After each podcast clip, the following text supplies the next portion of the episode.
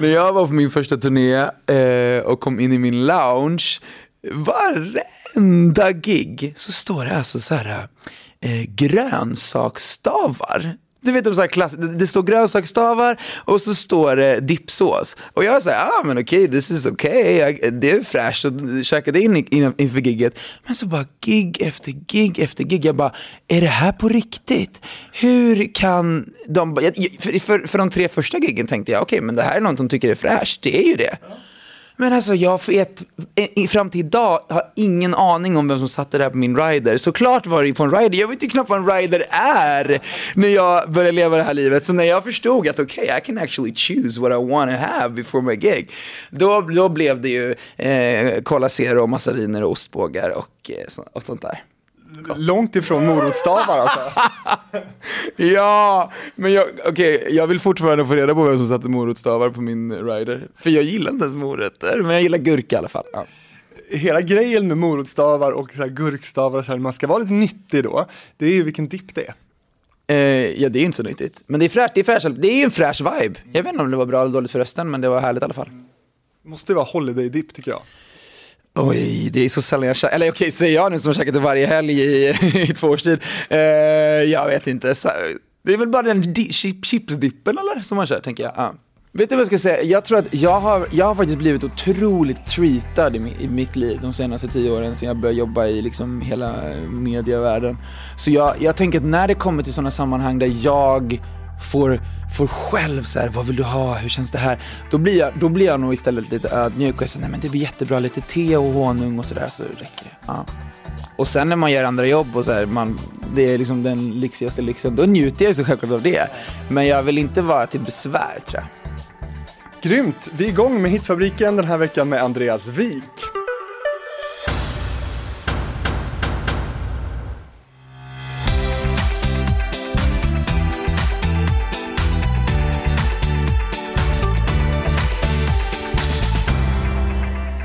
Andreas med silvernaglar eh, dagen till ära, vad fin. ja! Eh, nej men det har ju varit eh, Ellegalan, det är the party of the year och så har det varit Petri Guld igår och så landade jag här i Stockholm hos dig idag. Jag mår jättebra. Ja, men det är jättefint, har du gjort dem själv? Eh, nej men det här är faktiskt första gången någonsin jag eh, har gjort en så kallad, eller ja, målat naglar. Det här, nej vad gjorde de? Jag la in typ de här i en, i en värmeflä, alltså det, det ser ju coolt ut, eller hur? Vi snackar ju inte silvernaglar, vi snackar ju liksom krom, det är som en kromad bil. Exakt så. Ja. Så att, ja, jag skulle ändå kunna identifiera med att det här funkar, med mina silverringar och allting också. Tänk att eh, Alexander Pärlros, alltså framgångspodden Alexander, han har ju gjort en grej av det här med killar och nagellack. Jag och, tror inte han har kört det här. Nej. Jag tror faktiskt det här är... Det är nog inte många män som har kört det här, men det blir faktiskt en otroligt maskulin känsla även om det är nagellack, eller hur? Men är det nästa grej? Vet du vad, jag, jag, har, det, jag har inte så här mycket kommentarer jag fått om de här de senaste två dagarna. Jag tror att Elgalan och Peter Guld eh, innehåller mycket in, influential people, så snart ser du väl på fler ställen, eller? Trendsetten Andreas. well, look at me, nej, nej, nej, nej. Ja. Du, fan, nu ska vi prata om, om eh, din eh, musik främst här, och musikkarriär i en timme. Hur känns detta? Jättekul. Lite, lite så här, äh, det på ett sätt väldigt utlämnande, för det är ett projekt som jag har haft så nära hjärtat i hela mitt liv, eh, som har blivit mer då offentligt de senaste åren, men som ändå är eh, en svår resa på ett sätt. Så det är många sidor av det.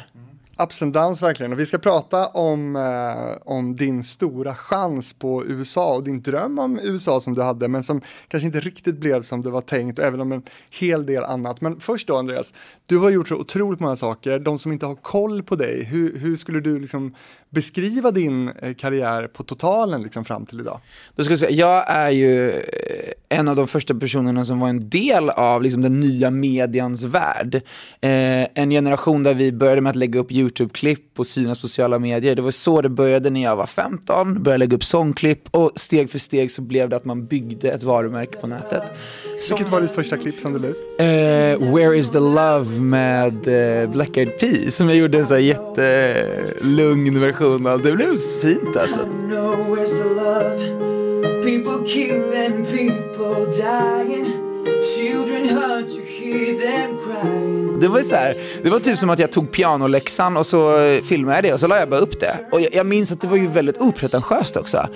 Det var ju inte som att jag tog eh, 17 tagningar och, och, och sen, utan det, jag var väldigt, eh, det, det, kände, det var väldigt enkelt på den tiden. Medan man nu är ännu mer perfektionist. Nu vill man inte lägga upp något som inte känns 100% kanske. Så det, det är ju en, jag älskar den enkelheten som det var då. Precis, du är första generationen av de som höll på med det här. Ja, så då, var, då ritade vi spelplanen också. Det var det som var väldigt roligt. Det, var ju, det har ju utvecklats från att eh, eh, men om man tänker sig alla, alla människor som levde på eh, sitt varumärke för 10-20 år sedan. Eh, de gör ju i princip vad jag gör nu. Det är bara att allting har förändrats från att allting, allting handlar om internet nu istället för att då kanske handlar det om, om tidningar eller tv och så. Så det, det är det som är intressant. Så jag är så tacksam. Jag, jag brukar alltid säga att allting som jag lekte när jag var barn, då snackar vi allt som har med att jag gjorde mina egna radioshower och jag eh, spelade in mina tv-program och jag skrev mina låtar och jag gjorde min egen eh, melodifestival. Allt det där lever jag i nu och det är mitt jobb. Och det är jag väldigt tacksam över. Lever du din dröm idag? Jag skulle faktiskt säga att jag, eh, speciellt när man går till the core av hur mitt liv ser ut och blir så här, wow, vad tacksam jag är att jag får leva i det här. Eh, det är kämpigt och det är ju det är jobbigt på många sätt också, men jag är så tacksam att jag får eh, ha ett liv som ser ut så här. Och ditt varumärke då, det är ditt namn eller? Hej, jag heter Andreas Wik. Jag, ja, det är, så här, det är det som, att hela tiden på ett sätt behöva bygga sig själv, det är väl det som jag ibland kan bli lite trött på. Det, det är nog det enda som får mig att känna sen när du säger lever din dröm, ja. Men man blir lite så här, wow, vad håller jag egentligen på med? Ibland kan man ändå känna så, förstår man att, att det blir ju en två, det blir två delar av det. Att man, man älskar att få vara i sammanhangen och jobba med varumärkena man gör och få resa runt jorden. Men jag tror att, man, att jag också ibland kan känna, uff, wow jag vill ju bygga någonting annat än bara mig själv. Förstår du? Så det är väl där som min, mitt kreativa flöde blir så viktigt. För att då är det så här, vad är det jag lämnar efter mig då? Vad är, det, vad är det jag skriver om? Vad är det jag sjunger om? Vad är det jag gör? Och vad är det för avtryck jag lämnar live? Där kan jag nog nästan känna att jag är ännu mer trygg i vem jag är som person när jag möter människor IRL. Som nu då, jag har varit på Elgalan och bara så här, man möter hur mycket människor som man egentligen inte träffar. Och då känner jag mig så trygg i att jag, jag vet vad jag ger för avtryck, jag vet vad jag, vad jag sprider runt omkring mig. Men i sociala medier, även om jag har jobbat med det i tio år, så är det så här, jag vet inte exakt vilken bild jag ger av mig själv. För det är ju det är ju ett kreativt flöde på ett annat sätt och det är ju svårt att på 100% vara transparent där. Eh, så det är något jag försöker lära mig och det är lite också av den yngre generationen. Jag älskar att man kan säga så nu för jag har alltid varit den yngsta generationen. Men nu är det liksom en ännu yngre generation som är 12 år nu som, som kommer fram. Och där, där kan man se hur de lärt sig ännu mer att bara vara. Och det, ingenting behöver vara så genomtänkt. Så som jag också var för ett tag sedan. Och på ett sätt är nu också, men inte på exakt samma sätt. Så det är intressant hur det utvecklas. Vilka följer du då i den yngre generationen? Oh, jag vet inte, jag har typ inte namn eller jag har inte koll på namnen. Men jag tänkte på det på P3 Guld igår, då var det så här, ah, har du koll på de där grabbarna? Eller, ah, de har ju miljoner på att spela någon fotbollgrej och de där gör det. Jag bara, ah, okay. Det blir så mäktigt bara, för jag kommer ihåg att det var ju den där kommentaren sa, folk sa om mig när jag var liten att säga, ah, den där lilla killen, har, har du koll på honom? Jag bara, haha, hej. Så det är ju en speciell... Uh... Känner du dig gammal? Jag känner mig emot, jag känner mig vuxen. Och det är ju på ett sätt roligt, men hela, jag har alltid för det första hängt med äldre personer. Jag var 93 när alla andra var 91 år och 90 år. Och eh, nu har många av mina vänner fått barn och gift sig och så vidare. Så att jag är ju... Det är ju tidigt ändå. Ja, alltså jag tycker det har blivit en... Gammal, du är 25 typ. Men ja, det är en trend nu av att eh, 90-talisterna, är vi det? 90-talister, är det så det heter? Ja. Eh, att att, att eh, man vill bli förälder nu. Det är liksom nästa steg tror jag. Vill du det också? Ja, lätt, men det är långt kvar liksom, tror jag ändå. Det, det, där snackar vi då ändå inom tio år. Så det, får, det, har jag, det, och det känns bra. Jag har nog alltid sett efter mina föräldrar också, för de fick ju mig när de var 23. Och då har jag alltid sett det som en standard. Och det är ju sjukt. Ligger efter. Ja, verkligen. Men, men då, ehm, ja men när jag var, när jag var 12 reflekterade jag över att när jag är 23 ska jag ha barn. Men nu har jag ju eh, en lite mer realistisk eh, eh synsätt på det. Ja. Men, mysigt ändå att bli ja, ung pappa tänker jag, men det har du liksom släppt. Ja, jag har fått släppa det. Eh, men väldigt fint faktiskt att se på hur, jag är väldigt tacksam med mina föräldrar, de är 49, ja de fyller 50 i år. Så det har varit så tacksamt att alltid ha med dem. Där blir jag så här, ibland när jag tänker, tänker tillbaka, jag bara, ah, så för tio år sedan, då var de liksom 39. De var ju liksom, alltså de var ju så här, samma ålder som mina polare. Fattar du? Det är så här konstigt att de var så unga. Men de är så fantastiska. Så att, ja. Som sagt, du har gjort så mycket olika saker. Kallar du dig, vad kallar du dig, alltså, kallar du dig musiker eller artist eller alltså främst? Mm. Eh, nu, nu kallar jag mig artist. Eh, och, och det är det jag har liksom velat vara hela mitt liv. När jag var, ja men det var ju det jag började göra. Eh, när jag var så sex år eller fem eller vad det var, när jag började sjunga så här, någon så gospelkör i kyrkan och sen var det jag som alltid sjöng solo på julen och sen var det jag som fick göra grejerna på skolavslutningen. Så det har ju, det har ju varit en del av, jag har ju alltid varit handen där som sjunger. Och alltid stått i centrum. Ehm, jag har ju varit en person som låter, det är det, jag har ju varit en person som låter och hörs ända sedan jag var liten också. Så fort vi hade gäster hemma, då snackade vi när jag var typ tre, då, då drog jag in alla i ett rum och så var det hej och välkomna allihopa till Andreas show. Jag har gjort biljetter till alla, det är cirkus och det är framträdanden och det är, så, det är allt det där. Um, så det har jag absolut varit. Uh, men sen har jag nog också fått ändå jag tror mina föräldrar har lärt mig att få perspektiv på att så här, även om du är i centrum så är det inte du som är den enda som är viktig här, utan så här, jag har nog fått se ett större perspektiv och det har nog varit väldigt viktigt. Eh, men absolut, artisten kallar jag mig, eh, men jag har fått kliva in i så många olika sammanhang under de här åren. Men nu, då är det så skönt, jag är artisten som också gjort, gör modelljobb, gör tv-jobb, gör skådespelarjobb, så det, mm, där har jag landat i. Hur förhåller du dig till ordet influencer? Eh, tyvärr har det fått en otroligt negativ klang, så jag vill inte ens ha med det i min, eh, i min liksom, repertoar av vad jag är.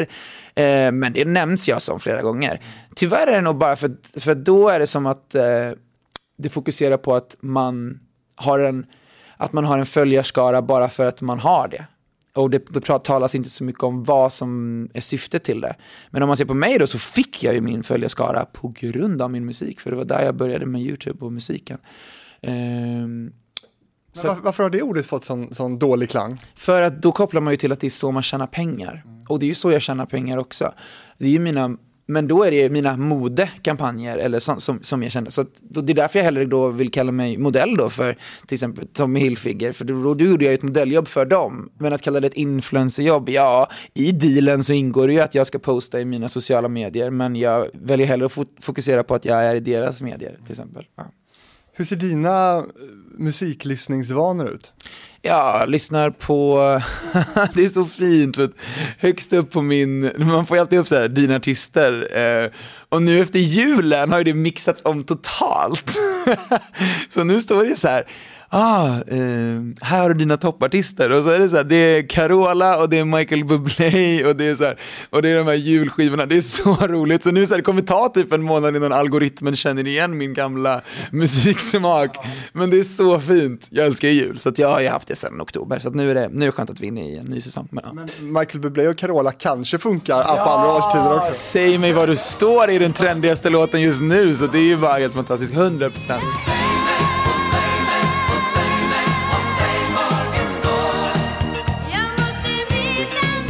Blev den så jäkla poppis igen? Eh, nej, men den har ju spelats på klubben genom åren, eller det, det är ju superhäftigt. Sånt där är så coolt, för den, när man går in i den då är det så här, wow, vilket otroligt eh, budskap den har. Det där tror jag är så viktigt, för att vår generation nu lyssnar ju otroligt mycket på det. Och kanske när den då kom på 80-talet, då var det kanske inte det som var fokus, då var det att Carola var så fantastisk. Men eh, nu när man verkligen dyker in i, oj, vad står den för? Mm, säg mig vad du står. Mm. Du vet att det är en cover va? Ja, men det förstå, har jag förstått att många är. Men av de låtarna som hon släppte på den tiden, eller hur? Att det är så att de gjorde om dem svenska. Det förstod jag för typ något år sedan. Eh, lite så här, va? Var det så?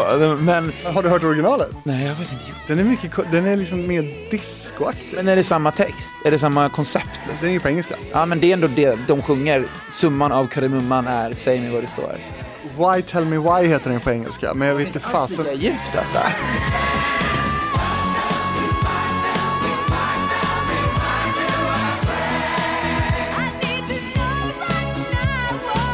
Carolas är djupare. Ja, nej men jag, jag är så här, ej, i Sverige kommer den där låten alltid vara Carolas. Ja. Little Jinder har gjort om den nu också. Just den gjorde så mycket bättre. Ja. Vad, vad tyckte du om den då? Och jag kommer inte ihåg exakt, jag har inte hört den på Spotify men jag, jag såg den i programmet. Det var skitbra säsong i år förresten. Den var grym, ja. Jag tyckte Så mycket bättre var jättebra i år. Det känns som att många har missat årets säsong. Jag inte- har inte hört så mycket snackis kring det. Men vad konstigt för det är typ de bästa avsnitten där. Jag tyckte de var jättebra, några så här, typ avsnitt 3, 4, 5 någonstans där i mitten. Jag tyckte det var skitbra alltså. Du tittar på tv i alla fall. Nej men, eh, ah, hmm, jag gillar att följa sånt som, eh, som jag tror så här, svenska folket är en del, del av. Att man, så här, men ska, ärligt talat så var det lite så här, kolla in det för att först- se vad, vad de gör. Jag tycker det blir ju som att man vill lära sig, okej hur tänker ni, vilken låt tolkar ni, ja, vad hade jag tolkat? Eh, Ja, det är dina kollegor kan man säga. ja, om man säger så, det är ju fint, ja, sant. Så det hade ju varit eh, ett eh, otroligt spännande sammanhang att vara en del av i framtiden. Ja. Men då på tal om att du gör så mycket olika saker, det är musiken som, som du satsar på nu. Det är, det, det, det, det är där ditt huvudfokus ligger. Ja, men sen jag eh, på sätt var fri i min kreativitet så har det varit mitt nummer ett fokus. Och det har gjort att andra delar har fått lida lite och att jag inte har lagt lika mycket tid på det. Men det har eh, varit väldigt kul. En frihet som har betytt väldigt mycket för dig som vi kan återkomma till. Men när upptäckte du att du var musikalisk? Ja, det måste varit typ fyra år. Alltså, det är konstigt att ingen i min familj, alltså min mamma spelade klarinett när hon var ung Eh, och hon kan ju sjunga. Hon kan ju lägga den där lilla stämman. Coolt ju! Ja, men jag, och min farmor har en så här liten eh, grupp med sina väninnor och så här. Men, det är, men annars är det så här, det, det är inte som att jag har en musiker, eh, det, det var på äldre dagar dock, så det är inte som att så här, jag kommer absolut inte från en musikerfamilj. Eh, kanske jag som spelar farmor. Nej, jag vet inte. Ja, men så här, pappa kan ju absolut inte. Så det har nog blivit att eh, oh, jag önskar bara, ibland vill man bara gå tillbaka till the core av så här, vad var det som fick mig att hitta det. För musik är ju inte så här det enkla, alltså kreativitet i annat är ju enkelt att hitta, men att så här, jag började just sjunga, jag fattar inte var det kom ifrån. Men eh, jag gjorde det i alla fall, sen barnsben. Skulle du säga att det finns ett specifikt tillfälle då, då du blev upptäckt, rent musikaliskt? När jag var 12 år, pappa var så fin, han, hade ju, han, han, han hittade på nätet att det var en talangjakt som kom till stan. Eh, Kalmar var det då, låg tre mil från där vi bor. Han skjutsade dit mig jag, eh, och jag vann faktiskt den här tävlingen då och fick eh, gå vidare till en final i Stockholm. Allt var så stort, det var så här vid Globen City och det var så här wow, vad händer? Eh, Jag vann den här tävlingen tillsammans med två tjejer och fick åka till Marianne Grammofon och spela in vår debutskiva med Bert Karlsson. Och vi tog de stegen, det var semlor och det var, alltså det var ju på den tiden Fame Factory var det största någonsin. Så jag var ju helt blown away av, av den tiden. Vilka tjejer var det? Eh, Dominique Paulsson Wiklund och Alice Svensson. Jag tror nog, eh, googlar ni på dem så kan ni ändå hitta att de har gjort, Alice kom två i Idol. Eh, Dominique har också skrivit mycket låtar. Eh, hon, jag tror hon främst eh, faktiskt dubbar eh, tecknad film nu. Så vi alla använder våra röster på olika vis. Men de är fantastiska tjejer. Och vi hade, jag var ju dock, tyvärr var jag ju, jag var ju tönt, jag, var, jag tror de tyckte jag var tönten i gruppen faktiskt. För jag var ju så här, jag var 12, jag var lite så här, de var, jag tror de var, Alice var något år äldre och så här.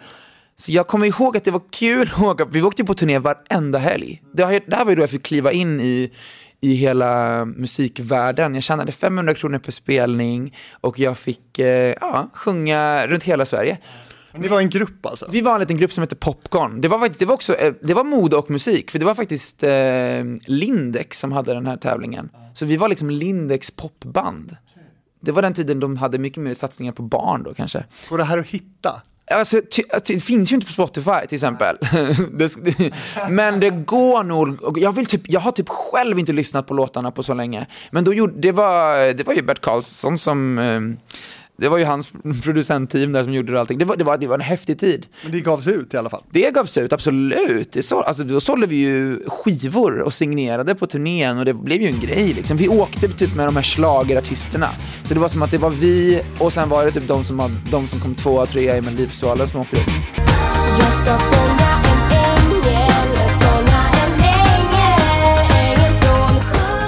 Vi var gästartister på Stjärnskottsturnén hette det. Det är där vi snackar så här, Molly Sandén och alla de här var ju en del av det här.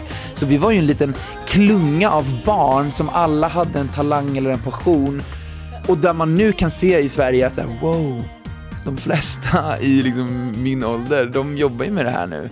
Så det är väldigt coolt att se vilka steg vi tog. Molly som du såg på P3 Guldgalan vinna pris nu. Ja, wow, hon var så värd det. Det här var verkligen hennes eh, år. Eh, så det var, det var väldigt vackert tyckte jag, för förra året så tror jag hon avslutade galan, då vann hon inga priser om jag minns rätt. Och jag blev själv lite snopen av det. Och så nu då öppnar hon hela galan och eh, tar hem priser, två stycken blev det va. Så att, eh, så kul att se. Och där är så här, wow, hon om någon, man kan ju se hennes resa då. Från att hon har kämpat i det sammanhanget då, som faktiskt var det jag var i också. Men hon var kvar i det sammanhanget ganska länge och bara fortsatte mata på. Eh, Medan jag då tog andra steg. Även om det inte blev, jag hade på ett sätt kanske velat mata på där också för att musiken är min number one eh, goal. Eh, men där fick jag ändå komma in i ett annat finrum tidigare, även om det inte var musikens finrum.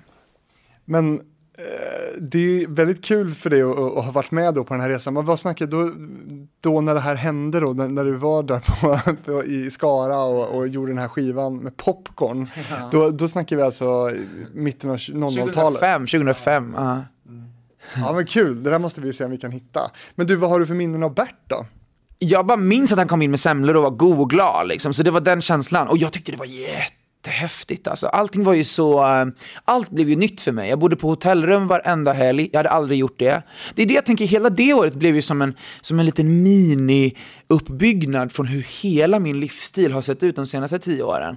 Att resa hela tiden, att vara själv mycket. Tjejerna ville inte bo med mig eh, i sitt hotellrum kommer jag ihåg, så jag fick alltid bo själv. Jag tyckte det var lite jobbigt. Jag, var så, jag blev ju lite ensam då på turnén. Och som jag sa, jag var ju lite, jag var väl tönten i deras ögon. Jag tyckte de där Lindex-kläderna var skitcoola. Och de eh, kom med sina märkeskläder och bara, måste vi verkligen ha på oss de här Lindex-grejerna? Det var de kommentarerna på sin stockholmska och jag var så här, va? Eh, ja men va, det här är ju svincoolt. Jag kom i Lindex-outfit direkt på morgonen, redo och klar. Och de bara bytte om i sista sekunden när vi skulle upp på scen. Så det var, jag, jag minns jargongen av den grejen. Men det var så här, jag tyckte jag hade svincool stil. Jag tyckte jag ändå hade koll på läget liksom. Så att det var... Det var, en fin, eh, det var en fin tid och häftig tid, men en, speciell tid också. Det var det året så här, jag flyttade från Småland till Göteborg, så jag tog många steg.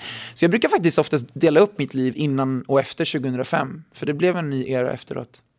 Så tänkte jag på Molly här nu igen. Eh, Det känns som att hon har ju verkligen eh, fått sin framgång, eh, dels på grund av hennes grymma låtar, men också den här övergången från engelska till svenska. Va?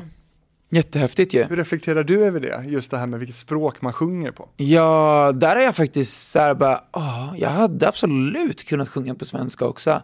Ehm, men det, det, det är svårt vad som faller sig naturligt. Ehm, och på ett sätt så blir jag, kan jag nog idag då känna att är det, är, det, man kan ju se en trend på att så här, det hade ju varit smart och bara börja köra på svenska istället. För det blir otroligt nära och blir väldigt personligt. Ehm, men om jag bara ser på mig själv så eh, kommer jag nog köra på engelska. Eh, för det är, där, det är där jag känner att mitt artisteri är.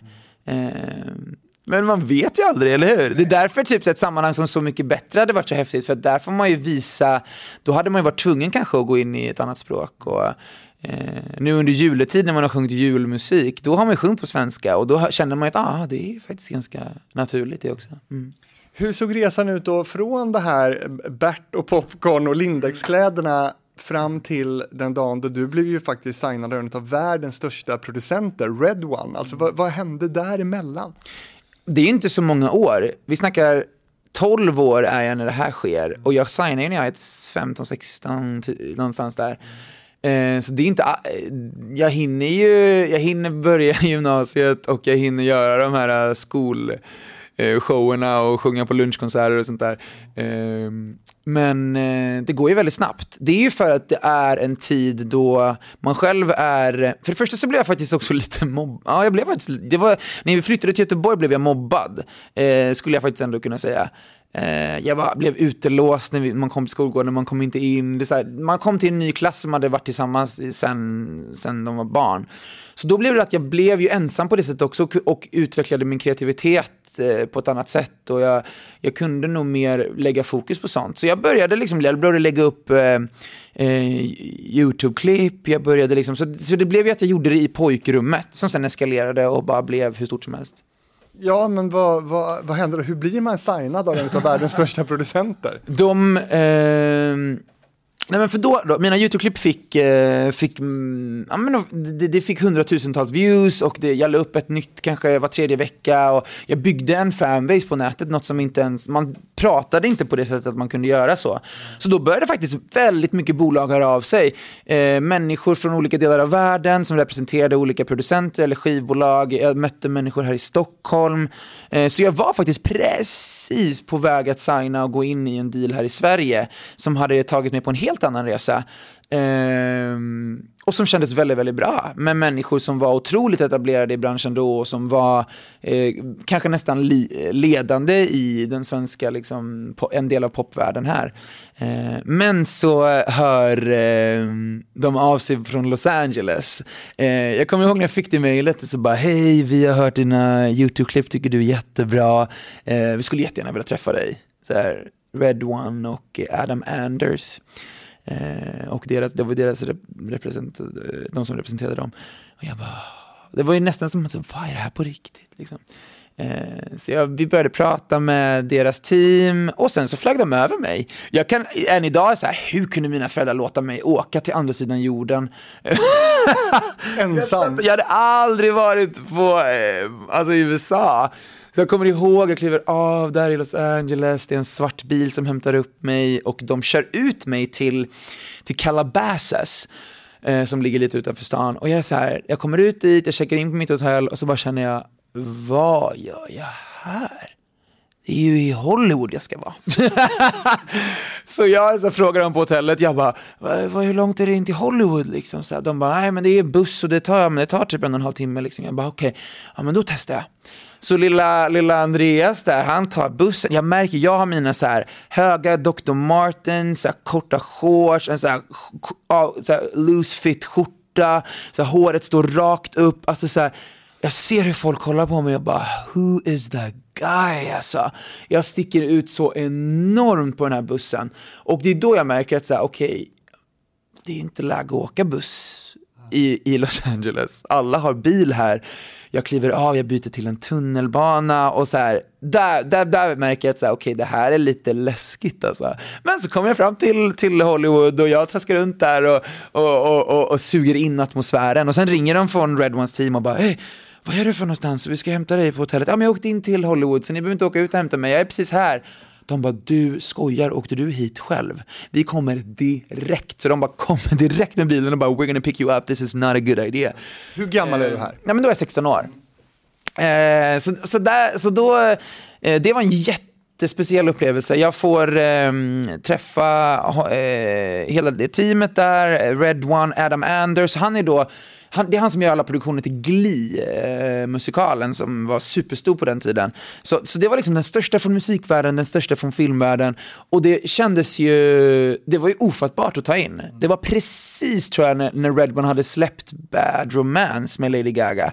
Så att han var ju på sin absoluta topp. Och, Och han, han beskrivs väl som, som personen som skapade hela Lady Gagas sound i princip. Ja, men det var ju så det snackades liksom. Han var ju nya, det var ju nästan, han fick ju nästan, oj är det här nya Max Martin? Det var ju det snacket liksom. Han har, han har gjort något nytt nu som ingen har gjort förut. Och, och arbetat med eh, New Kids on the Block, Michael Jackson, Usher, Brandy, Pitbull, Lionel Richie, eh, Leona Lewis, Jennifer Lopez, Nicki Minaj, Marcus och Martinus och Lady Gaga som sagt. Och sen dyker Andreas upp här då. Nej men lilla jag, det är klart man inte tackar nej till en sån grej. Så alla mina kontakter i Sverige, som det jag var på väg att signa här, de blev faktiskt lite upprörda av att jag lämnade det, men, men de var så här, vi förstår. Det här är för stort för att säga nej till. Vad möter dig där nu då? Jag eh, ska ha en liten, ja, men jag ska ändå ha som en liten eh, audition för dem. Så jag kommer in, det är det här rummet, så här, det är någon så här Charlie Chaplins gamla studio om jag minns rätt, som ligger på en, en, en sidogata från Hollywood, den stora streeten där. Eh, så kommer jag in i ett rum, det är ett piano, eh, jag spelar mina, jag sp- sitter och spelar själv min Wonder Child eh, cover som jag själv lagt upp på YouTube. Christian Walls. Ja, exakt. Det blev en av mina största på YouTube. How you gonna run at the speed of sound? Oh, oh, wonder child. How you gonna breathe if you're underground? How many times will you try? Och så står en äldre man som jag förstår är vd för hela bolaget. Han står upp och sen sitter Red One och Adam Anders på varsin stol framför och sen står kontakten som jag har hängt med den senaste dagen bredvid. Så de står väldigt uppradade som en idoljury. Eh, och jag börjar sjunga. Jag, jag, vet, jag känner mig ändå väldigt trygg. Jag skakar inte på rösten utan jag känner mig, känner mig ehm, ändå stark i det jag gör. För de har ändå tagit hit mig. Ehm, och de, de snisslar lite, de pratar lite med varandra, viskar lite och så bara nickar de och så bara ja. Nej men det här kommer vi nog kunna göra någonting av liksom. Jag bara okej. Ja, de pratar med varandra och bara nej men det här är vi har ju aldrig jobbat tillsammans, säger Red One och eh, Adam bara, ja, nej, men det här blir ju något helt nytt liksom. Våra vägar har aldrig korsats, så det här kan ju bli hur stort som helst. Och sen säger vi inte så mycket mer, utan de, vi, vi tar hand och det blir liksom en härlig känsla. Jag är fortfarande barnet i sammanhanget, så jag tror inte jag tar lika mycket plats som jag gör idag. Ehm, och sen lämnar de och sen träff, minns jag att jag träffar Red One på, på, på innergården och, och då har jag chans att lite bara få ha ett vanligt samtal med honom och det känns liksom bra och jag är taggad och, och de lämnar och sen eh, och sen är det, får jag spendera någon dag till i, i Los Angeles och sen åker jag hem. Så det blev en väldigt, så, bara boom, nu händer det. Och sen ska ett kontrakt eh, signas. Eh, Det var de tydliga med. Du skulle i alla fall ingå i det här. Det här ska bli av nu, är det, nu ska jag signa med Red One och Adam Anders. Um, så det var en... Eh, det var en jobbig tid för att jag för det första var tvungen att liksom säga nej till det jag hade i Sverige och sen säga ja till ett annat sammanhang. Så det var det enda, det var lite, det kommer jag ihåg. Jag hittade faktiskt konstigt nog en gammal notebook från, från då tio år sedan när det här skedde. Där jag skriver att så här, åh, eh, jag, skri, jag tror jag citat typ så här, eh, gud, jag vet inte exakt vilken väg som är rätt, men det måste bli rätt nu. Jag ska lämna ett sammanhang och gå in i det rätta. Eh, låt det här bli rätt liksom. Så jag var tvungen att bara landa i att så här, nu går jag rätt väg. Det var väldigt häftigt att läsa den noten, för då var jag så här, wow, jag själv var verkligen, jag var inte helt säker på att det var rätt, men jag var tvungen att gå på det som kändes rätt. Eh, så de, de närmaste åren bestod ju av att eh, jag åkte fram och tillbaka till LA, jag skrev musik. Det jag tyckte var lite konstigt var då att, att jag märkte att de lite använde mode-Andreas mer än musik-Andreas i början, för de förstod att jag redan hade byggt något där. Så att jag fick åka till dig och göra modelljobb ibland när jag istället egentligen ville åka dit och skriva musik. Men så fick jag också en session. Så det var lite som att jag själv gjorde min, den största av min kreativa process gjorde jag hemma med min vän som jag gick Rytmus eh, gymnasiet med. Så vi skrev musik, jag har säkert så här 40 demos från den tiden som aldrig kom ut, som var så här väldigt bra faktiskt för att vara den tiden. Musik som jag tror då hade varit lite unikt nästan. V- Vem var vännen? Det är en klasskompis som heter Filip som hade börjat producera lite smått. Så vi, vi blev ett team liksom. Jag åkte ut från, från liksom norra Göteborg hela vägen ner i Öjersjö som det hette som ligger söder om stan. Åkte jag någon gång i veckan och skrev musik och så skrev jag, ja ah, det var en intressant tid alltså. Hur många gånger var du över då till USA i, i de här sammanhangen? Tre gånger tror jag det blev. Och sen så möttes vi i Stockholm och eh, jag tror jag hade så otroligt mycket kreativitet inom mig som bara ville ut. Och jag blev ju, det var ju gång på gång av att man blir frustrerad av att ingenting hände. Eh, För, för det undrar jag också, för vilka drömmar åker du dit med? Alltså här, vi snackar USA, Los Angeles nu. Ja, vad, vad, vad händer i dig? Nej, de säger ju så här, uh, this is the chance of a lifetime, your life is gonna change now. Så det var ju verkligen en, de talade ju ut en tro av att så här, nu händer det, nu behöver du inte oroa dig. Och jag som lite har sett att mina drömmar faktiskt kan gå i uppfyllelse av att jag bara kämpar, eh, eftersom jag ha ta- hade tagit mig dit på egen hand av mina egna medier, då förstod jag ju att okej, men då om de med sina muskler kan hjälpa till, då kan det bli hur stort som helst. Så jag tror att även om jag blev besviken på att saker tog lång tid, så är jag en människa som hela tiden bara, men okej, det här, om det här är rätt väg så kommer det bli av, då sker det i rätt tid. Så jag kunde hela tiden peppa mig själv att snart sker det, snart sker det. Jag skriver på mitt håll, jag skriver på mitt håll. Jag kommer ihåg att jag träffade Red One, när jag, det var något år senare på, jag kommer ihåg att jag satt och käkade sushi på East i Stockholm.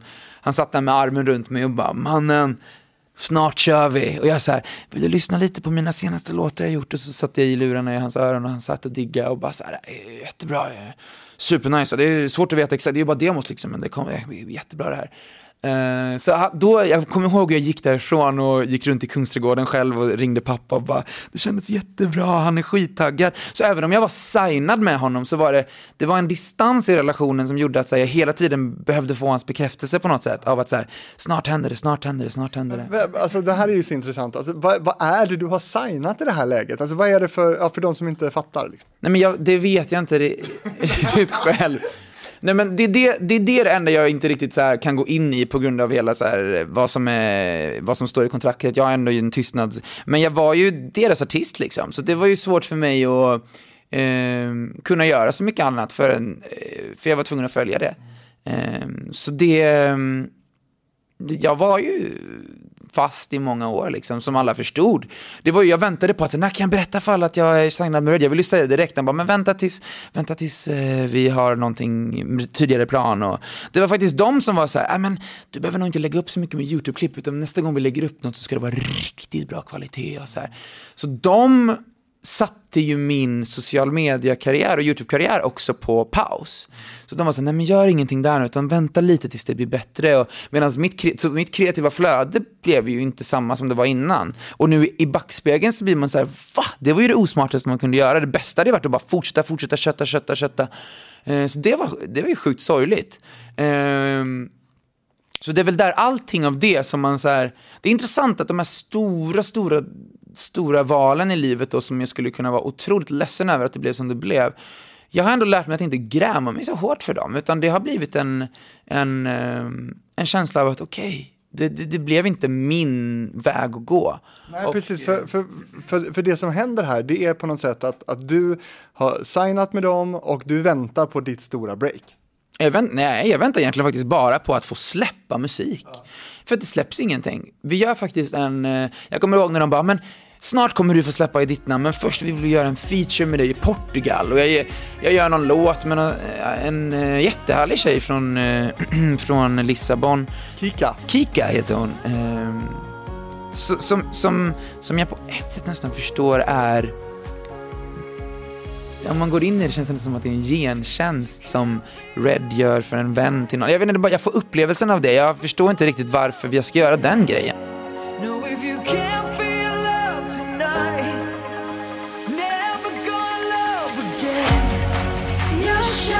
Men jag gör den och vi spelar in en musik. Ja, det är där jag märker att min kreativa hjärna blir ju galen. För jag kommer ner till Portugal och så spelar in musikvideo till den här låten.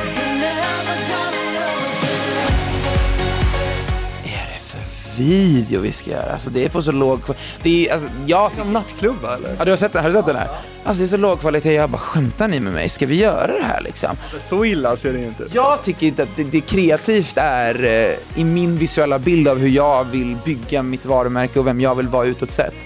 För det blir väldigt klubbigt och ehm, så jag, eh, så jag försöker nästan ge dem, ska vi inte filma så här istället? Ska vi inte göra lite mer så här? Ja, jättedumt, för jag är så van vid att vara den kreativa i alla processer.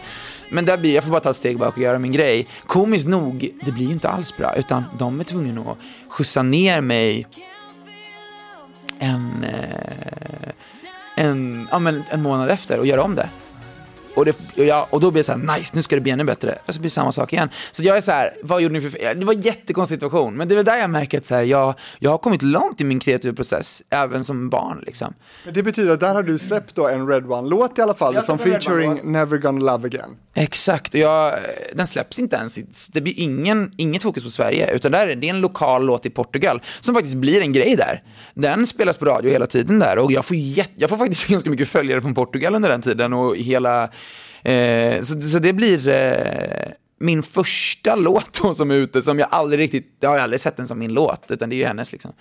Så det blir en, eh, en första steg på att så här, nu kommer det ske och nu måste ju någonting ske. Jag får faktiskt, då ändras lite saker i strukturen med Red One. Jag får en, jag får en egen manager så lokalt som finns för mig i, i Stockholm. Han är dock från Amsterdam så han åker in och fram och tillbaks. Men det är väl då jag börjar märka att okej, snart händer i alla fall någonting. Men det händer ingenting. Eh, så det rinner bara ut i sanden egentligen. Hur många, vad pratar vi för tidsperspektiv här? Det är under sju år som jag är signad till Red One. Och där du inte gör någonting. Ja, Jag, jag är in, inte så mycket med dem, men mig själv gör jag. Det är då som jag istället då eh, börjar eh, få de här modejobben. För jag har ju byggt ett varumärke som jag nu då inte kan använda i musiken, men jag kan använda den för att faktiskt ändå jobba. Så jag började jobba. Och, som, och det är tacksamt då att istället för att vara tvungen att ta ett jobb på ICA så jag, kan jag i alla fall vara kreativ. Så jag, ehm, jag får faktiskt chans att jobba med de största varumärkena i världen. Jag flyger, jag flyger runt hela världen, jag får hamna i sammanhang och komma in i då finrummen i en annan bransch. Jag sitter front row i New York på Fashion Week och jag, och jag um, jobbar med YSL och Dolce Gabbana och Breitling. Och, alltså det är så här på det är en sån hög nivå. Eh, så att det matchar ju inte på ett sätt vart jag är i musiken. Jag är så här, kom igen, jag lever ju en livsstil av att vara en artist. Men Och i Sverige gör du mode-tv också. jag gör modet, jag jobbar på Kanal 5, jag gör en grej med Kinsa där. Eh, jag gör min egen podcast, hade jag för sju år sedan faktiskt. Eh, fem år sedan kanske. Ehm, så jag var, jag, jag, var, jag var en del av ett sammanhang och samtidigt som jag kämpade med någonting annat. Så det var, det var en parallell, det var en svår balans. Eh, men jag hittade drivet i att jag hela tiden ville bygga mitt artisteri. Att så här, den dagen jag får ut musik, då är det bara bra att jag har byggt det här innan. Någonting som jag faktiskt nu tyvärr har sett att det har ju varit en uppförsbacke, tyvärr. På grund av att eh, jag är i ett annat finrum. Jag är inte i musikbranschens finrum. För att jag då gick från att vara en, en kille som sjöng till att bli en kille som gjorde då modejobb. Till att nu då ska släppa musik. För, för i mångas ögon blir det så här, ah, ska han släppa musik nu också? Eller förstår jag menar? Det blir den, det blir den synen på det. Och då blir man så här, va? Men vad då? Det var ju det här jag skulle göra från allra, allra första början. Ehm, Men du, går, du måste gå runt här med en otrolig eh, frustration också rent musikaliskt då tänker jag. Vad, alltså, hur, hur känns den här perioden för, för dig? Ehm, jag går, det går nu i, det går år för år. Jag pushar mig själv framåt. Att säga, okej, ja, men om ett år, eh, jag kämpar lite till, jag kör lite till. Men sen så har ju åren gått, är sju års tid liksom. Vad får du för besked då? Varför händer får, ingenting? Jo men så här, i varenda samtal jag har med eh, de, de som, antingen Red själv, jag kan skicka iväg demos och jag får, får ett kort svar som bara wow, det här låter svinbra, go hard bro, you're amazing. Alltså man blir uppfylld av att säga wow vad kul, de diggar verkligen det här. Ehm, så då, då, då håller jag ändå hoppet uppe, gång på gång på gång på gång.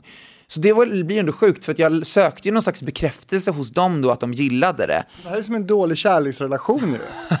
det är sant. Shit, det här blir som ett terapisamtal, jag har inte gått igenom det så här djupt. Ehm, det är faktiskt sant. Det blir lite så att jag, att jag, eh, att jag väntar. Så jag kommer ihåg, så här, för de var ju borta i LA ofta, så då fick jag samtal sent, sent på natten och så, hej, och de bara, hey, how's it going? Oh, go, oh, just go for it, this is gonna happen, don't worry, uh, next step is, eh, is just around the corner. Och det var verkligen som att, okej, när man får höra sånt som 17, 18, 19, 20, 21, 22-åring, då, då fylls man ju ändå av en tro av att det kommer ske. Så det var faktiskt...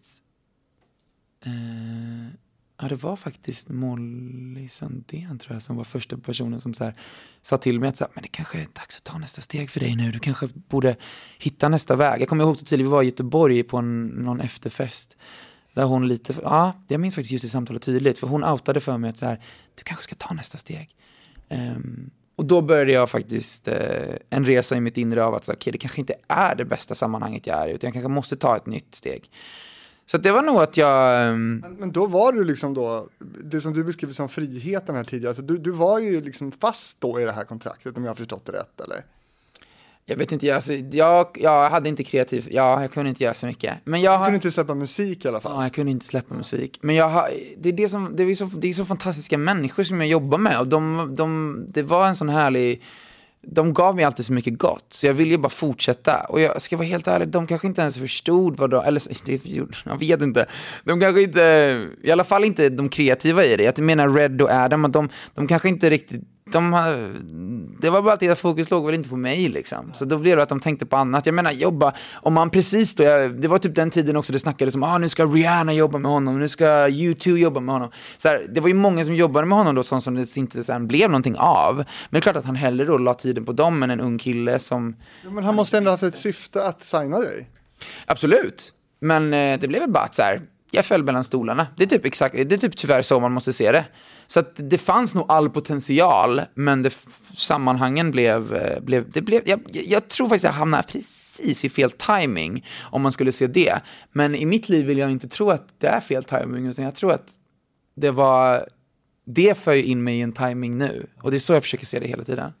Eh, det, det, han kan inte ha haft liksom, en, någon slags baktanke med att hålla dig på stäm... Liksom, jag vet inte, han, han, du var ju hans i alla fall. Ja, men nej, jag vill inte prata så, utan jag är så här, det, det var, vi får, jag vet inte vad som hände. Det är sorgligt, men Men ta oss ur det då, vad, vad hände, hur gjorde du liksom för att, att eh, bli fri?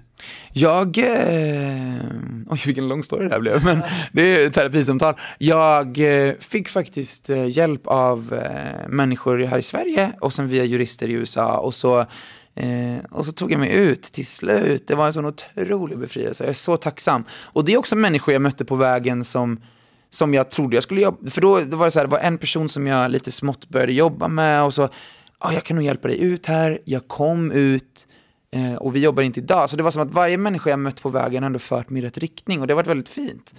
Eh, så att om jag ser tillbaka på alla de här åren av att inte få släppa, av att inte göra, det enda jag kan landa i är att så här, då, för jag är en människa som ändå kan, kan för det första, okej, det kanske inte på ett sätt var det ultimata, men jag tror verkligen att så här, då, det, det kanske inte var läge. Det kanske inte var min tid av att ta de här stegen. Det kanske inte alls hade blivit bra.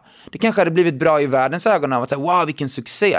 Men tänk, jag kanske hade mått hur dåligt som helst av det här. Jag kanske hade blivit det, det, det mest, nej. Det är ju en sjukt speciell bransch och jag var så sjukt ung. Ja men det är klart att man kan måla upp den bilden om inte annat liksom, som, en, som ett försvar för att det inte blev någonting. Men det hade väl också kunnat bli världssuccé liksom. 100 procent.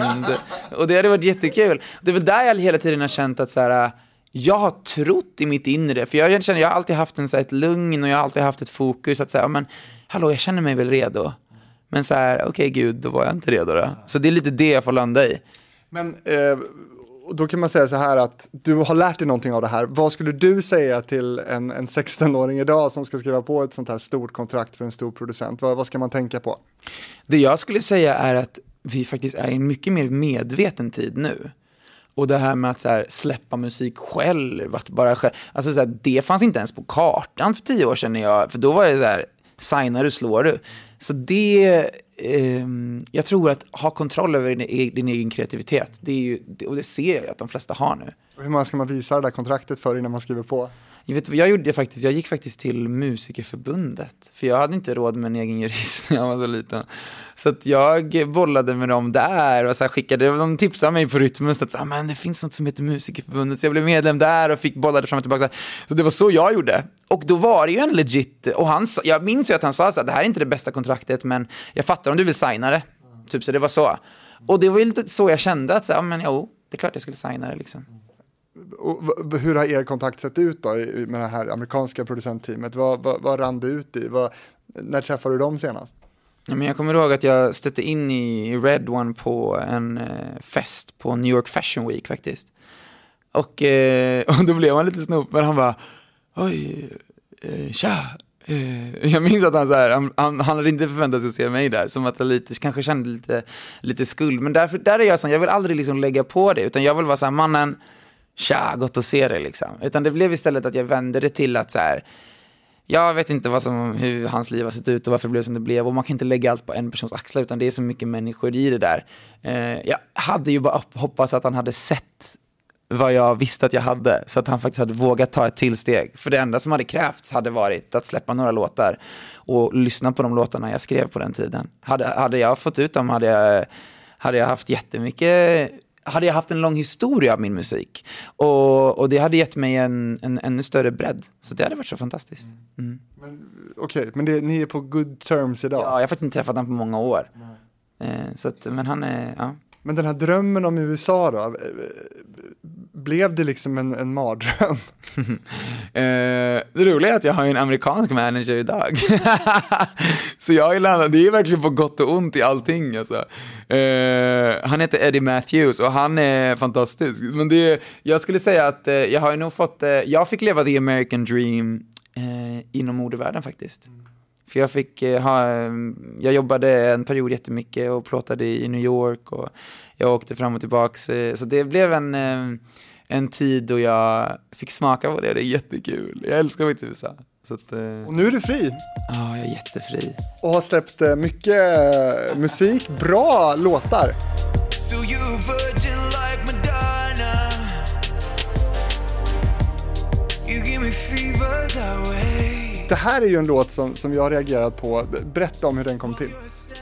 Jag, alltid när man skriver musik så eh, sjunger jag ett låtsasspråk. Så jag kommer ihåg jag, i första raden när jag bara Virgin like Madonna, får man ur sig och så bara Ey, that's a vibe! Igång på det så sjukt mycket. Eh, så hela konceptet blev Madonna. Eh, och utifrån det då, det är alltid kul att så här pussla ihop en text. Så det är nog den, min mest kreativa låt som egentligen kanske inte har alla mina andra låtar är mycket känslor och mycket personligt. Den blev en, en kreativ resa där vi eh, gjorde så att vi skrev en, vi använde oss av en Madonna-titel i varje rad i hela låten. Så det är So you're a virgin like Madonna, you give me fever that way. Det är såhär virgin, fever. Och så bara fortsätter det så i hela låten. Jätte, jätte, jättekul. Så vi var ett så fint eh, gäng som skrev den och jag är jättestolt över den. Eh, en låt som jag, det är det som man också säger, musikbranschen är så svår och man har ingen aning om någonting. Den var så här, det var en låt som jag så här, sparade, hade i min lilla ask så här, någon dag ska den ut och så här. Eh, för när den väl kommer komma ut, that's like my song alltså. För jag tycker den är sån superhit alltså. Eh, och det är en av mina minsta låtar liksom. Så det är såhär, ah vad konstigt.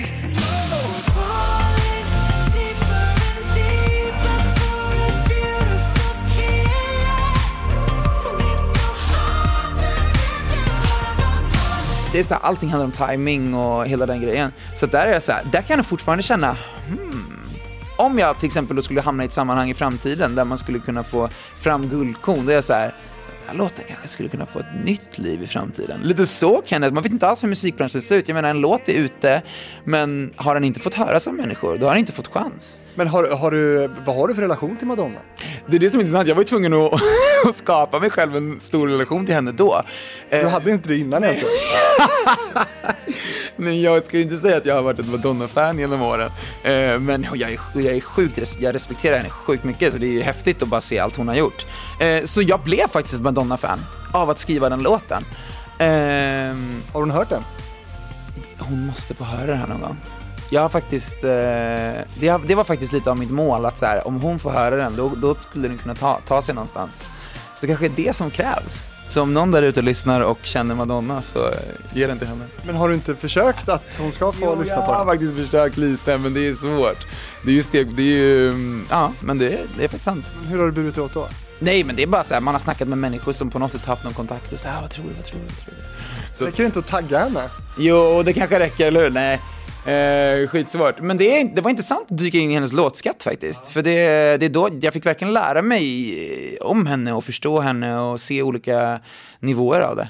Eh, så det var en lekfull och rolig låt. Mm. Men om, om den låten tillhör en av de minsta då, eller min spelare, sådär, v- vilken är din, din största hit skulle du säga? Eh, det var eh, Peace som jag skrev eh, förra året, som faktiskt blev en sån otrolig...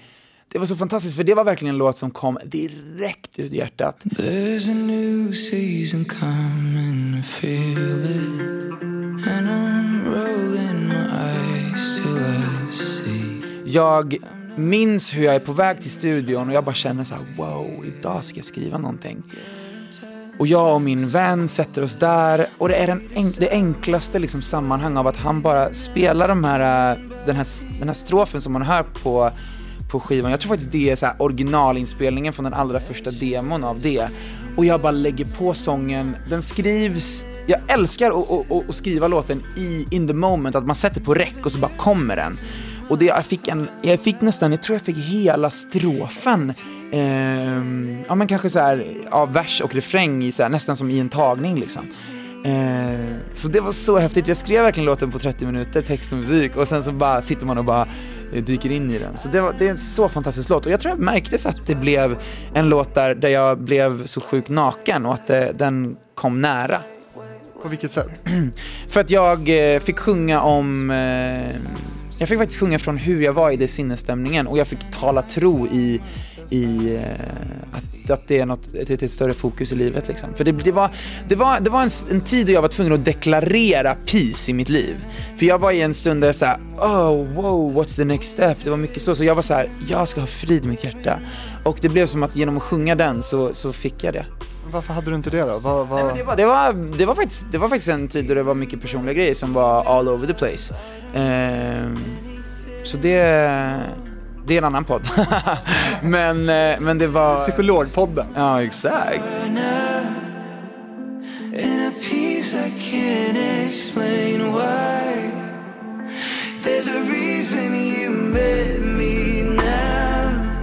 Eh, det var, det var ett väldigt speciellt år. Eh, för jag hade för det första varit mitt första år av att jag hade fått släppa musik och gå in i en helt ny värld. Jag hade varit på min första turné, ehm, jag hade fått eh, fläcka ut med ett helt album. Det var ju speciellt. Så att, och det, situationen till varför jag också släppte en låt det här är faktiskt ganska roligt för jag skrev min skiva. Och jag gjorde det som en, jag kallar den season 1, episode 1 to 14 och det blir som en, man går igenom som en story, en, en, en jag liksom gjorde den som en säsong. Och i sista avsnittet då, sista låten, så säger jag um, uh, att season 2 starts in February 2019. Jag hade inte en låt till, till February 19. Nej, för vad hände med den plattan? Eh, nej, men season 2 starts. And that's, där, därför var jag tvungen att släppa en låt i February 19. Så i januari jag bara, Junior, vi, jag ska skriva en till låt och den ska släppas senast sista februari, because that's what I promised. Och då, då var det så coolt, för den bara, då kom den ju bara.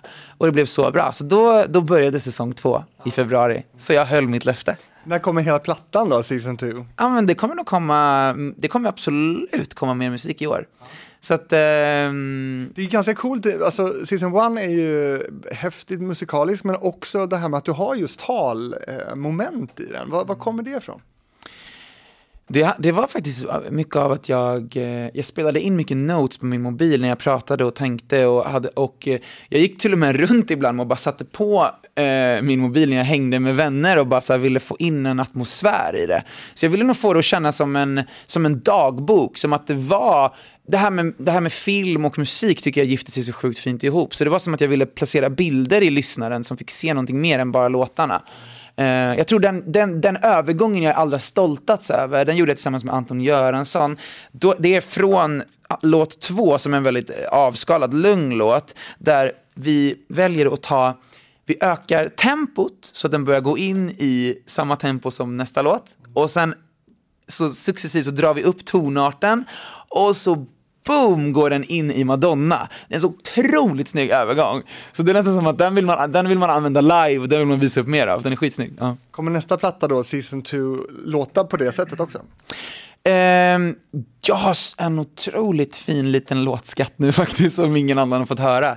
Ehm, som jag länge går runt och så här, jag, har, jag bygger ihop mitt eget album hela tiden och så placerar jag och byter plats på låtar och skapar. Ehm, jag skulle säga att jag, ehm, jag har absolut tagit ett, eh, ett nytt kliv och ett större kliv eh, in i ännu mer jag. Det är det som är så kul, man får verkligen se hur man, hur man är på en musikalisk resa. Det blir på engelska i alla fall. Ja, det blir det.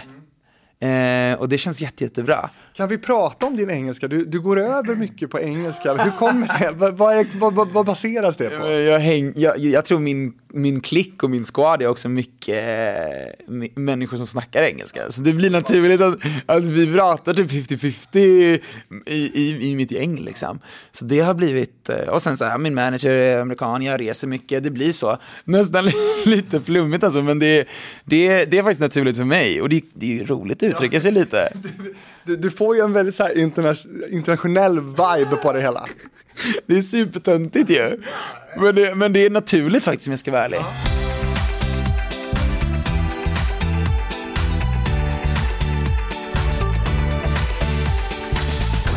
En annan sak som, som eh, har varit aktuellt för dig eh, det senaste, det är mellotider nu när det här publiceras. Och jag vet att, att du har varit i diskussionerna och stått på listor och det har pratats om dig i sammanhang kring mello i, i flera år faktiskt. Vad, vad är det som lockar med Melodifestivalen?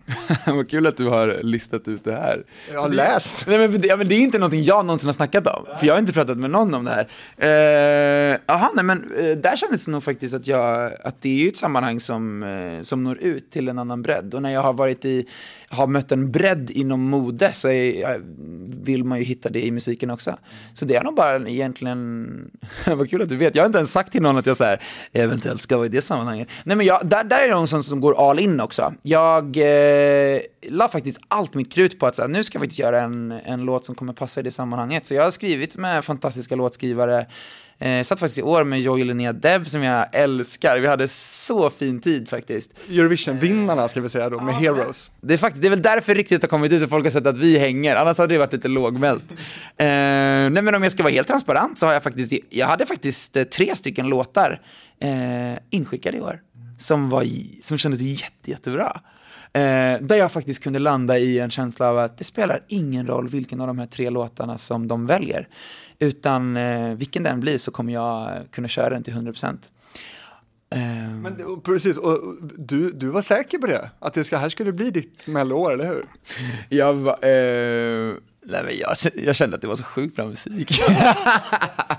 så jag kände nog att så här, det här, det här, eh, det, det kändes faktiskt jättebra. Nej men så det, Vad är det för låtar då? Ehm, det är faktiskt låtar som går in i... eh, Det finns en... Därför, varför det passar så perfekt är att det finns en, en visuell bild av att jag kan prata mycket eh, ifrån mitt eget liv i det. Och det blir att jag blir väldigt utlämnande och jag pratar om...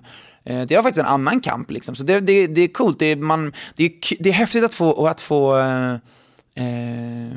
ja, på något sätt vara transparent i musiken. Eh, där Vad- vad är det för där kamp? utgick det mycket från hjärtat. Nej, men det, åh, jag, jag tror att det här kommer komma ut... Eh, det är faktiskt, men det, det är också en annan, en annan podcast. Vi, jag älskar att vi har, tre, ja, vi har olika ämnen att prata om. Jag- bra. Nej men det var faktiskt en cool, eh, eh, jag har, eh, är hjärtopererad. Eh, så det, mm, vi jobbade, jag, jobb, jag har skrivit, ehm, nu blir jag så här, hur, hur, jag vet inte, hur, nu blir jag lite tyst här, för det var, jag vet inte hur mycket jag ska prata om min kreativa process, för att jag har, jag har vissa, eh, okej jag vill inte säga exakt då, men jag har vissa idéer som, som, eh, som är kreativa, som jag har sparat för ett speciellt moment. Att så här, när jag släpper den här låten, då ska jag ha med den här grejen, som är, en, som är when I've done that, I've done that. Nu, nu vill jag, jag kommer faktiskt, först var jag på väg att säga det, men jag, men jag kommer nog faktiskt inte säga det. Så ni får se, inom en snar framtid kommer, kommer jag få ut en kreativ sätt på ett annat sätt. Och det faktiskt har någonting med hur, hur låten kommer låta. Ja, det blir mäktigt faktiskt. Men du, nu blir jag lite... sammanhanget faktiskt, då det skulle ut. Men eh, nu kommer det bli ett annat sammanhang. Eller, vi får se. Ja. Har du gett upp mello? Jag är bara så här öppen för förslag i allting. Jag älskar livet och nu, det, det coola här var att jag, jag var faktiskt, nej men så här då, jag var, jag var så här, I'm gonna do this 2020. Så jag var så sjukt inställd på det. Jag hade byggt upp hela, hela liksom så här, jag visste exakt, så här, dit ska jag, sen ska jag det, sen ska jag släppa det efteråt, sen ska jag göra den turnén, sen ska jag, så jag var ganska klar i huvudet inför 2020. Um, ehm, så det är nog det enda av att jag är en människa som går 100% och eftersom jag är ensam i det här och inte har någon skivbolag eh, så blir det att jag bygger upp allting själv och sen då, oj då, nu blev det inte så, vilket, vilket steg tar vi nu? Ja, men precis, för vad hände med dig nu då när du fick beskedet att det inte blev nu då? Ja, för jag blev, jag blev ju otroligt snopen. för jag var så redo. Eh, jag hade till och med, jag hade liksom kläderna klara för presskonferensen, jag bara nu kör vi. Men så det blev en speciell situation. Men jag, det var, där är det så skönt att jag märkte, det tog ett par dagar då jag var så här helt down. Jag bara, skoja, vad händer nu? Men sen så bara wow, helt nytt fokus. Det är inte som att så här, jag står och väger i en situation så, utan jag har ju byggt upp så sjukt mycket. Det var nog bara så här, när jag ställer mig in på någonting, då är jag så redo för det. Det var ju det det egentligen var. Och det var en Eurovision-vinnarlåt har du sagt till mig. Den var så, ah, wow. Så jag vet inte vad som kommer ske av den nu. Jag tyckte, jag tycker, eh, för, ja, jag har gjort två låtar med Joy och Linnea som vi hade inne. Sen gjorde jag en med Junior som jag gjorde, eh, som jag skrev Peace med. Så det var liksom tre olika världar att röra sig in i, varav Spara dem lite, alltså, eller du, du, det hade väl varit coolt om du fick uppleva det där. Ja, kanske. Jag får se vad jag gör av de tre. Kanske, eh, kanske en av tre i alla fall kommer ut, på, eh, kommer ut i år. Så får jag se vad jag gör. Det är som att jag, jag i de, låt, de andra två där är så här, uff, I need to find the right moment for them to be released. Annars för jag blir så här, jag vill inte bara slänga ut dem så det blir en sån Madonna-grej att så här, jag, det, det är min hit som sen inte blir det, fattar du? Du vet att SVT har varit på dem och liksom verkligen velat ha dig liksom. Eh, alltså det, det, ja, vi får se vad som händer. Men, men så här då, alltså jag tänker, nu får jag en liten déjà vu här. Hur länge tänker du, med den bakgrunden du har med USA och allt det som händer där, alltså hur länge eh, känner du att du kan vänta på saker idag? Blir du otåligare? Um, men jag kände nog när jag gick in i nya året nu att så här, oh, I wanna, I want things to happen. Man vill ju ta nästa steg i, i, i sin, i sin eh, musikaliska resa. Så där är jag nog så här, jag har ju gett allt de senaste åren. Jag har verkligen så här slängt runt på turné och, och köttat och skrivit musik hela tiden. Och, för där, det som är speciellt med min, med min, eh, min musikkarriär är ju att jag gör ju i princip allt själv Eh, eller med någon. Det är ingenting jag släpper helt till någon annan.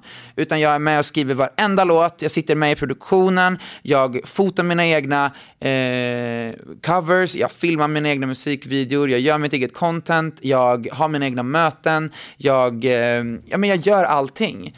Så det är ju en speciell eh, värld. Så att, eh, ja, man vet ju inte hur länge man kommer orka det här, fattar du? Det är ju det också. Men jag, eh, jag, är, jag är så taggad, jag vill, alltså så här, jag älskar musik så mycket. Alltså jag vill verkligen leva på musiken på samma sätt som jag har levt i, min, i, i, mitt, i mitt andra yrke med, med mode och allt det. Så det är det man har så här, jag kan inte ge upp det riktigt än, fattar du? Utan jag vill, jag vill kötta alltså. Och det var ju trots allt Gud som satte dig i den här branschen. Ja, eller hur? Det har du själv sagt i alla fall. Ja, men det skulle, vad fint att du, det där är det där alla googlar mig så kommer den, ja absolut. Jag är, ehm, nej men jag är så tacksam. Jag, jag har hamnat i sammanhang som jag verkligen tror att eh, det var meningen att jag skulle vara i. Och det är väl där jag också vill ta ett steg tillbaks och bara så här, eh, vad är det egentligen handlar om? För att det vi snackar om nu då är hela tiden att bygga mitt eget varumärke. Att, att ah, ska, när ska du slå ännu större? När ska du ta de här stegen? När ska du göra det här? Wow, jag skulle faktiskt säga att mitt 2020 har börjat med en sån otrolig, eh, ett otroligt lugn av att så här, egentligen handlar det ju inte om mig alltså. Det är så här, det är, det är någonting så mycket större än att jag bara ska slå eller få den där hitten eller ta de där stegen. Eh, Du har kommit på vad det är. nej men för mig är Gud verkligen, alltså det, det är ju det som betyder någonting i livet. Men i, i, jag tänker i kyrkliga sammanhang, din pappa är ju pastor och sådär. Eh, och du är en pastors kid. You know, son of a preacher man. Det får Och då, ju... det med de sammanhangen är ju så sjukt mycket musik och sådär. Har, har du någon gång funderat på att att jobba liksom i kyrkan? Alltså som typ pastor menar du? Eller så här, alltså min farfar var också pastor. Det är jätteintressant. Ehm, vet du vad, det där har jag nog alltid känt så här att Och pingst också, bra musik.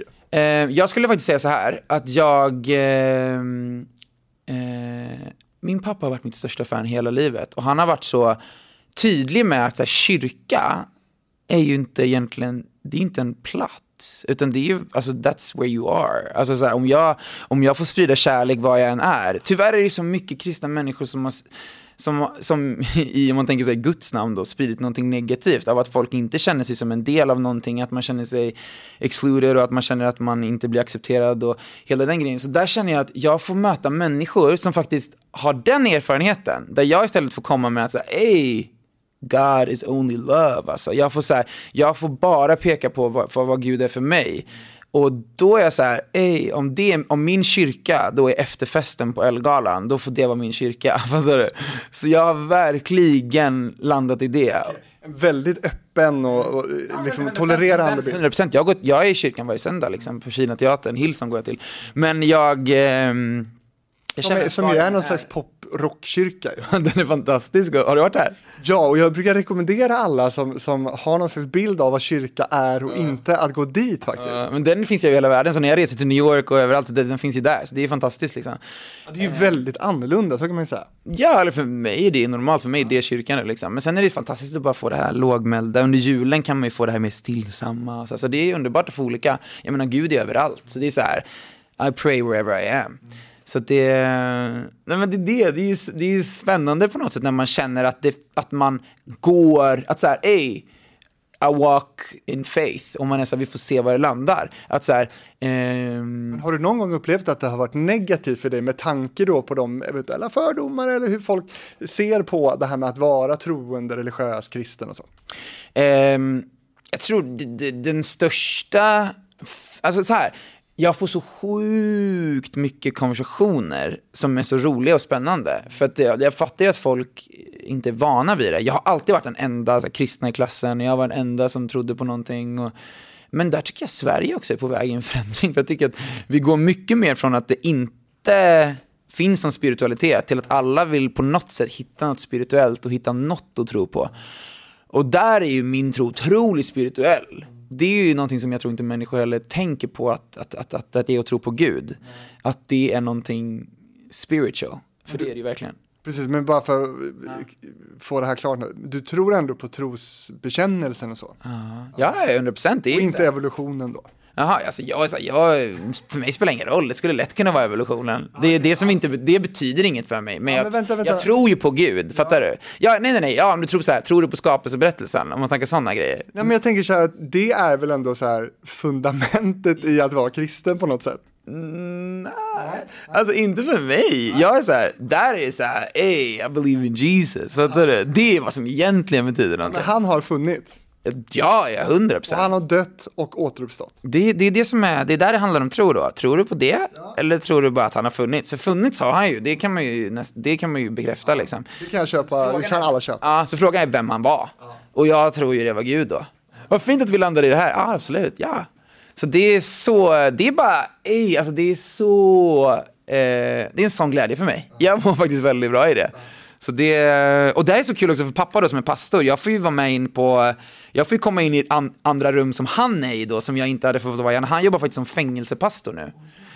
Eh, så jag var faktiskt eh, och sjöng eh, på Hall, som är ett av de största högsäkerhetsfängelserna i Sverige. Hur var det?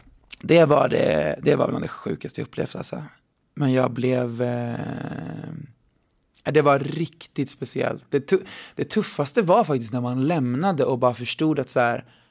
Wow, alla de här snubbarna är kvar här nu. Och jag ska... Då var jag på, precis på väg till Hovet och skulle repa julkonsert liksom. Bara, det här är så konstigt liksom. Vad sjöng du? Eh, jag sjöng Peace, min låt. Jag sjöng, det var under juletid, så jag sjöng faktiskt en jullåt. Och sen så sjöng jag en låt som heter No Longer Slaves, som bara handlar om att så här, det var ganska, det var ganska, det var två olika världar som fick mötas där. För att där sitter jag, det var väldigt speciellt, där sitter jag framför några av Sveriges värsta fångar liksom. Mördare och ja. Det är faktiskt sjukt. Det var sjukt speciellt. Men det, det sjuka var att jag kunde, man ser bortom brotten på något sätt. Man ser, ö, man ser in i ögonen och jag kunde ändå, man, man, man, ser, man ser någonting mer. Och det är då man på något sätt ser bortom det hemska. Som de, jag visste ju inte vem som hade gjort vad där, utan det blev ju mer av att säga, okej, jag vet att det finns tyvärr ondska i det här rummet liksom. Men det blev så tydligt för mig att jag, för jag blev i alla fall otroligt ödmjuk inför det här med en andra chans. Sen att så här, eh, om att säga okej, ni kan, kan nog förändras och bli det bästa ni kan bli här i alla fall. Sen kanske det inte är bra att ni är ute i samhället, men försök i alla fall att hitta någon typ av mening och kanske en förlåtelse i ändå. Så kunde jag ändå känna i det, att så här, det blev så otroligt starkt. Du, Andreas, eh, sjukt kul att snacka musik med dig. Eh, Är det någonting nu som jag borde ha frågat dig som jag inte har frågat? Ja, åh, vi har snackat om allt trevligt ju. Ja, jättekul. Det här, det, här blivit en, det här blivit en terapistund tycker jag. Jättefint. Jag har faktiskt nog aldrig gått in så här djupt i de här delarna. Så det var väldigt avskalat och fint. Vad kul det var att få möta dig. Du, du har ju känts väldigt avslappnad i det. Ja, det här är ju jättefint. Jag ska säga till de som, som lyssnar på det här och har synpunkter och förslag på gäster framöver i Hitfabriken, använd er av den gamla vanliga fabrikspost.gmail.com för att komma med synpunkter och input på det här. Tycker du att det här är kul? Lyssna gärna också på eh, min tvillingpodd TV-fabriken där jag träffar kända och okända personer som jobbar just med TV. Och på Facebook och Instagram finns också Hitfabriken att följa om man vill se mer, till exempel av eh, Andreas. Tack för att du var med i Hitfabriken. Tack! Så fint att snacka med dig. Alltså, ja, så fin stund. Tack.